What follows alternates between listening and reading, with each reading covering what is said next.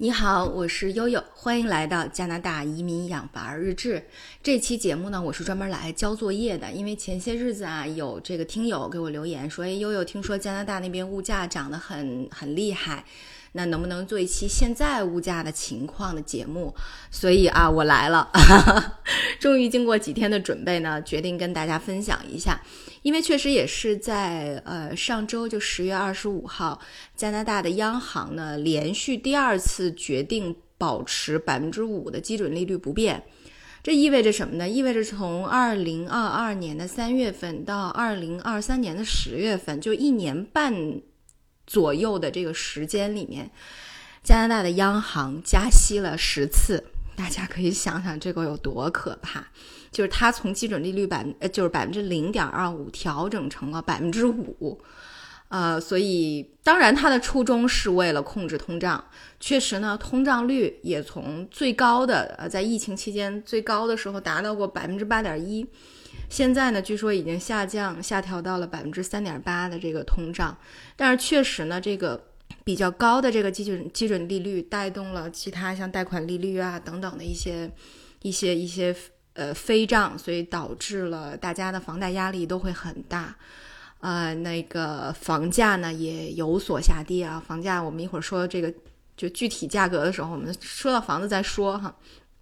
那么正是因为这样，嗯。虽然说这个通货膨胀得到了一定程度的控制，但是呢，就是依然让我们觉得这个生活成本啊，这个肉眼可见的在不停的增加。我翻了一下，以前我们曾经做过一期多伦多物价的节目啊，那是刚刚开始的时候做的第十七期，二零一九年的十一月份我做的啊，所以那个时候我又翻出来，我把那个时候的节目翻出来听了听啊，听听刚来的时候的物价啊有。多高？那再对比一下，二零二三年十月底、十一月初我们的物价，就想给大家提供一下，让大家这个切身能感受一下哈。那个，呃，首先我们来说说这个 grocery，就是我们生活的一些必需品。呃，必需品这里面，比如说哈，我们从这个，我就我就想到哪儿说到哪儿了。比如说，我们从食用油开始说吧。我记得在呃在节目里面哈，当时在二零一九年底的时候，油呢一桶油差不多是呃八九九，啊最低的时候打折能打到五九九，呃，然后在今年的时候，我记得我当时刚回多伦多的时候，觉得啊一下觉得怎么食用油这么贵呀？嗯，满世界望出去，那一桶都要十一块九毛九。呃，然后最便宜的时候，那个九块九毛九，我还去抢过四桶，也不是几桶的。然后后来那个大洋回来以后，又又抢到过八九九的，啊，所以这是食用油。呃，那个鸡蛋呢？呃，我们刚来的时候，呃，我记得满世界一打折，鸡蛋就是一块九毛九，十八颗。现在十八颗是多少钱呢？现在十八颗是六九九。呃，当然打折的时候最便宜的啊，我查了一下这几个月最便宜打折打到过三九九。那如果你觉得哎这周没有地方鸡蛋打折，那一般我们就会去 Costco 买鸡蛋。Costco 三十克三十枚的鸡蛋呢，呃，基本是在八块六毛九，也是从六九九啊七九九不断涨上来的。对，嗯，然后再说说面粉啊，面粉是现在是九块九毛九十公斤。我记得在疫情期间曾经买到过大概四五块钱的面粉啊。疫情期间有一段时间，grocery 特别特别的便宜，午餐肉啊、面粉啊、食用油啊，就这些基本的，呃，还有意大利面这些基本的又能够长期保存的东西都变得很便宜啊，方便大家去囤囤囤货。嗯，那么现在的米，我们一直吃的是这边在中国超市买的东北的大米，是五公斤。十七块九毛九，我觉得这个价格好像还行。呃，当然最贵的米也有卖到，呃二三十块钱甚至更多的。呃，那么再说说，就是我们家是 meat eater，是呃这个肉食主义者哈，我们吃肉比较多。呃，羊腿呢最便宜的时候一磅是三九九啊，如果你出现了三九九一磅的羊腿，那你就要赶紧去超市，要不很快就会被抢没。三文鱼最便宜的是八九九，那猪排最便宜的是二八八，两块八毛八。牛排最便宜的啊，不是那种呃带 A 评级的那种牛排，就是普通的牛排，是最便宜有五九九的。呃，猪里脊呢最便宜是二九九，排骨呢，差不多我们买到过比较便宜的，就是两两扇二十多块钱，或者有的时候三扇，嗯，不到三十块钱，呃，差不多是这样。然后就就在搜排骨的时候，突然发现一个特别搞笑的一个新闻，呃，就是在前两天，我们家门口有个特别大的超市，呃，以前给大家介绍过多伦多的很多超市，是吧？印度超市啊，Costco 啊什么之类的，就大家知道，其实每个超市都有自己主打的不同的，呃，这个这个特长。啊，有的是搞有机食品的，对吧？有的你像 Costco 是搞这种呃这个家庭仓买的，是吧？量比较大，对。然后这个我们家附近的这个 No Frill 这个超市呢，是主打一个便宜，他们的那个 slogan，他们的宣传语就是没人能够在价格上打败我，我是整个多伦多价格的那个那个呃这个价格王者，我是最低的。对，然后他呢前两天就被投诉了，在那个 Toronto 的政府的 A P 呃这个呃 Vlog 上面。就被投诉了，投诉了啥呢？就是他有一个猪肋排是十点二五磅，然后标价标到了五十一块两毛二，呃，而且呢还没有标注最佳食用期，啊，最佳食用期和保质期还不一样。有的你比如说像肉类的食品啊，像一些什么饼干什么的，其实可能长期贮存也不会坏，对，有呃在这个一定的这个保存条件下也不会坏，但是呢它。嗯，可能会影响它的口感，所以他们这边不用 expiry date，他们不用那个过期保质期，他们用的在这些产品上有一些被允许的产品名单上，他们是可以用最佳赏味期，叫 best before，啊，他们就没有标这个 best before，当然他也没有标这个过期的日期，所以这个就被投诉了。那么，呃，这个这个官方机构的反馈是说，我们要打击这个某些呃这个供应商。啊，包括这个分销商，他们哄抬物价什么什么的。后来我算了一下，差不多这个排骨这个肋排飙到了四块九毛九一磅啊，可能比正常的时候略高。呃，那么这个合成人民币呢，就差不多一斤三十块钱。其实我觉得肋排好像还好吧，是吧？然后就被就被投诉了。就大家也可以从另外一个。侧面来了解一下，现在大家的这种生活成本上的压力都比较大，所以稍微标高一点就就触动了大家的逆鳞啊，家庭主妇和家庭主妇们的逆鳞，对，然后于是就被投诉了。呃，接着来简单的说几种菜哈，比如说土豆，土豆现在呃十磅十一块八毛八，呃，还有我觉得比较显著的就是像金针菇，金针菇原来我刚来的时候是两袋一块五，现在是一袋一块五。啊，就这个呢，我我好朋友前两天从新西那提来，还说哇，你们这的萝卜呀、金针菇呀，都好便宜啊。西红柿呢，我们这是差不多幺九九啊，幺九九啊一磅。嗯，然后黄瓜呢，最便宜的时候就那种小的乳黄瓜，因为只有小的乳黄瓜，我感觉是这边当地的比较新鲜的，差不多嗯十五根，最便宜的时候能买到六九九的啊，呃，大概就是这样，呃。这是我们通常 grocery 的一些一些情况啊，还有牛奶，啊，牛奶我记得刚来的时候可能二九九，现在差不多，呃，正常价格就是五九九，呃，这个有的时候赶上打折了，能买到五块钱以下的，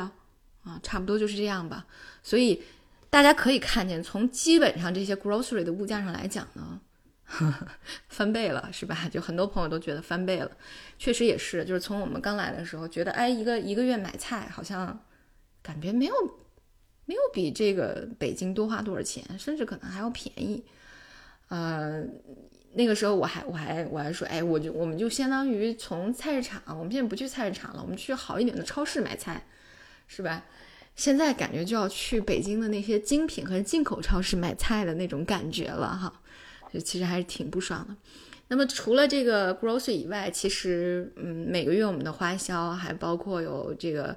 呃房子的贷款呀，然后还有呃汽油啊，对吧？这还有保险啊等等的。对，所以跟说说房子哈，房子呢，呃，差不多从二零一九年、二零二零年，如果那个时候卖一百八十万到两百万的房子，那么现在呢，差不多能够卖到两百三四十万。嗯，或者说两百二十到两百四十左右，但是最高的时候哈，最高的时候曾经达到过两百六七十万，所以这就是呃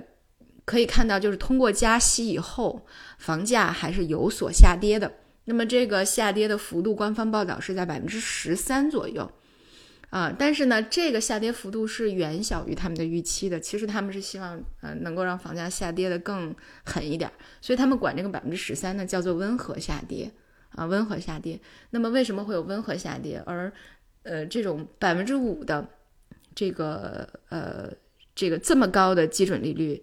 都只导致了温和下跌，是由于多伦多这边还是结构性的供应不足导致的，就是这边。盖房房子还是远远小于这个供应，还是小于需求的，啊，所以其实虽然说有有这个呃基础利率的飞速的攀升，但是实际上呢，这个有一部分刚需还是存在的哈，所以大家可以看到这是大概的一个呃房价。那么汽油就很有意思了哈，汽油呢，二零一九年十一月我们做第十七期的时候。啊，那个时候差不多一百加仑是九十八分啊，偶尔会超过，呃，这个会会超过，啊啊，这个一加仑是九十八分啊，sorry 我说错了，一加仑是九十八分，嗯，然后呢，偶尔会超过这个这个这个呃一刀，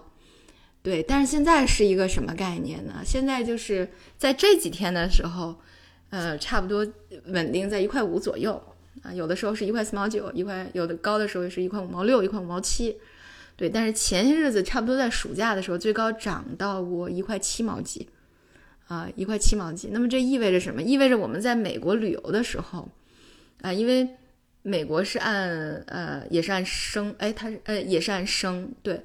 那我们换算了一下加仑和升，差不多那个时候在加拿大，呃一块七的时候呢，美国只有一块三。啊，当然，我们这一路十八天在美国玩，随着开油价也在涨，啊，那么从差不多从一块两毛八涨到了一块三毛八，也也也是挺大的一个幅度，但是远低于多伦多。所以呢，呃，现在去美国做短途旅游的朋友，在回来之前肯定要干几件事儿，一个是要把油箱加满，啊，一个是要去美国的 Costco 买一个这个带呃农药的。除草剂就是带化学这个化学的这种除草剂，因为加拿大这边没有化学的除草剂啊，这这这个你你的草坪就会长很多杂草，所以这导致了就是有有很多就有趣的段子啊，那个比方说有的人从美国看到加拿大，然后嗯，这个边检官问你为什么来加拿大，他说我来加油的，然后边检官就觉得这个人很可疑，对我们都觉得。这个是一个很搞笑的事儿，因为其实现在就是美国的油价还是比加拿大要低很多，但是到底为什么呢？好像谁也说不清这个原因，到底为什么呀？啊，然后呃，说完了这个油价，就可能很多朋友就问车，车现在是这么个情况，车现在是你很多车型。都是买不到的，而另外一些车型买到了又容易丢，对吧？以前我们在节目里面介绍过，所以这就是车的问题，很很很麻烦。所以这就导致了，差不多在四年前，在我们看来，加拿大是一个非常非常宜居、物价很低，然后呃人人傻钱多、好办事儿的地方。但是现在呢，它的生活成本也是在逐渐的攀升的。大家看到，就很多，嗯，包括我们身边的朋友，就是无论呃。有没有工作的？无论你挣多少钱，就大家都会觉得说，哦，生活成本多多少少好像来自这边是一个压力了。对，原来可能大家都不太在意说，嗯，这个这个生活成本能有多高呢？但是呢，谁能想到央行十次加息以后，这个呃物价没降下去啊，贷款上来了，逼得大家真的是呃各种崩溃。那么也明显感觉到，就今年下半年呢。呃，这个大家找工作、就业的这种呃，这个就业潮好像恢复了，因为在前几年的时候，曾经出现过一个比较大的一个用工的缺口，就是大家好像都不太愿意找工作。那时候你只要出去找工作，你肯定很快就能找到一个。那现在呢，这个周期也在加长，所以实际上可以看到，在疫情之后，整体经济包括整体环境都不是特别好的情况下，加拿大的生活也呃确实。从某种层面上，比之前要要成本要高了，所以这个就是差不多我们在今年年底吧，给大家做一期这个物价的调查汇报。对，所以正是因为呃，在这边生活的这个普遍的，就民众都有这种普遍的担忧，就对于生活成本啊，对于生活质量啊，会不会消费降级啊等等，都有普遍的担忧。所以我想，就除了呃节流以外，那其实开源也很重要，对吧？那么对于我来说啊，我最近正在琢磨着找工作的事情，那么我也在想，我们的节目怎么能够更好的给大家提供一些比较一手的信息。呃，所以我就会请后面会请我的一些朋友来做一些呃专业一些的分析，那么也会从一些很有意思的视角带给大家一些专业的呃这种这种呃更专业的分析和和观察，呃，那我想一个是可能在房地产这个方面，我我的朋友啊会过来跟我们分享一些对于房价呀，对于这个呃在房地产买卖过程当当中的一些很有趣的事情哈。那么我还有一个朋友呢，他是在这边做呃投资规划的啊，他是一个投资规划师。那么，呃，其实这个是我和大洋这一年多以来比较感兴趣的方面，因为我们会发现，就是你的钱存在银行里，那我们很多呃可能就是存在银行里买买理财什么的。那么你会发现，这个整个的这个经济环境不好，然后金融市场比较动荡，那实际上。这个绩效也是非常差的，因为作为银行的小客户，你是没有办法能够实现资产上的一个合理的配置。哎，没有人 care 你是不是合理的配置了。对，所以我们现在逐渐开始在考察这个到底什么样的这个专业人士能够帮我们更好的规划我们自己的这一点点资产。对，所以我们也会请自己的朋友过来给大家分享一下各方面在加拿大这个地方做投资的一些。有趣的故事和经验，嗯，悠悠以前在金融行业服呃服务过十年啊，国内的金融行业行业服务过十年，那其其中也曾经参与过很多很多培训，每年的新员工培训我都要参与。那以前其实我觉得在国内，因为金融市场的原因动荡的比较厉害，所以我我也很难抓住其中的奥义，所以感觉也是畏手畏脚的。但是在嗯加拿大呢，可能金融市场更加成熟一点。所以在这边呢，觉得哎，以前很多学过的东西，在这边你能找很多人去探讨，哎，也也甚至可以放在你这么小量的一个资产上去做规划，呃，这个每个月提出点钱来啊，买买菜什么的，突然间显得很重要了，好吧？那我也会把我们的节目规划的更好哈。如果大家感兴趣的话，也可以继续给我们留作业啊。那个呃，悠悠也会。呃，收集尽量多的一手的信息，给大家来做汇报，好吧？那今天我们的节目就到这里，感谢您的收听，我是悠悠。